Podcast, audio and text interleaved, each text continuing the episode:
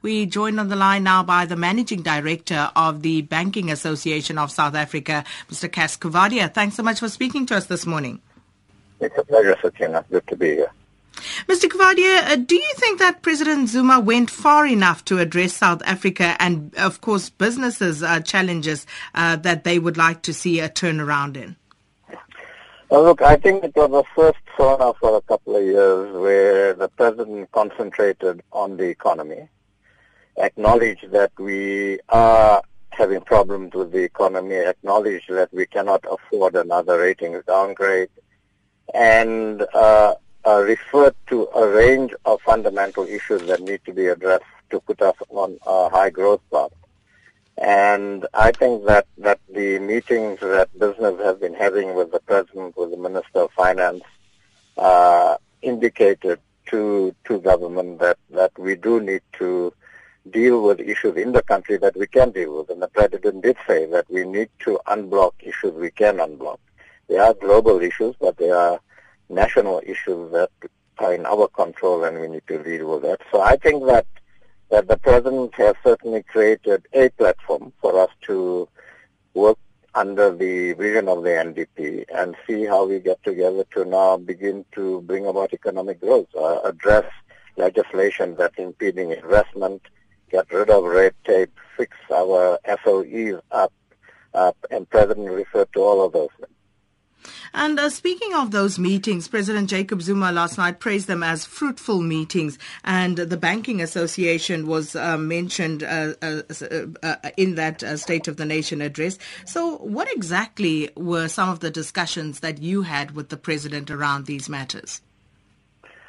Well, the President met broader business, not just the Banking Association, and, and, and broader business essentially talk to, to talk to the President about creating an environment for investment, ensuring we have consistency in legislation and regulation, that we do not keep on changing the goalposts, that we actually send out a message that we are open for investment, because without both local and international investment and long-term job-creating investment, we will not address, we will not get the growth we need, and we will not address the social problems we have.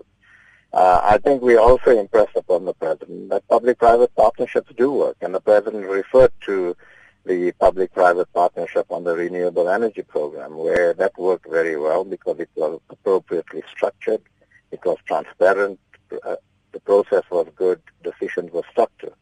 And so I think that those are the sorts of issues talked to him about. I think we also talked to him about uh, dealing with corruption, which is something the President did not mention last night, but that's the other issue. You know, it's not just corruption in government, although that is a serious problem, but it's also corruption across society.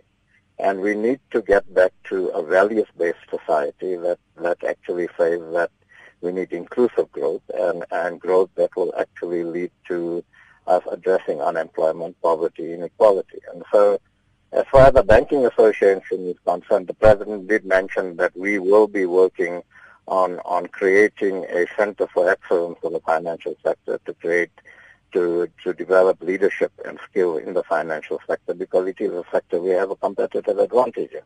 And, uh, and we believe that uh, South Africa has a potential to be the financial center for the continent, and such a center of excellence uh, will help us actually do that.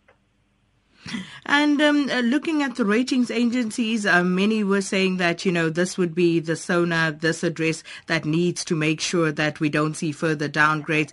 Do you think uh, that uh, there was enough there in last night's address to send a clear message to the ratings agencies that South Africa will do whatever is necessary to address the issues that they have raised? Well, again, the President talked about our ratings. He he he acknowledged that that we a further rating downgrade will actually create severe problems for the country. I think he has alluded to a number of issues that the rating agencies had uh, uh, uh indicated as a reason for our downgrades up to now, and and I think that that the SONA speech together with the budget speech giving more detail on implementation of some of the issues that the president uh, committed to. I think the two put together should give the rating agencies some confidence. And And I think that, that, as I said earlier, I think the platform is there, certainly for business and government, and we would urge Labour to also uh, uh, uh, work with us to begin to look at the fundamental issues that cause the ratings to downgrade and ensure that we address those in a real way and implement some of the commitments the President made.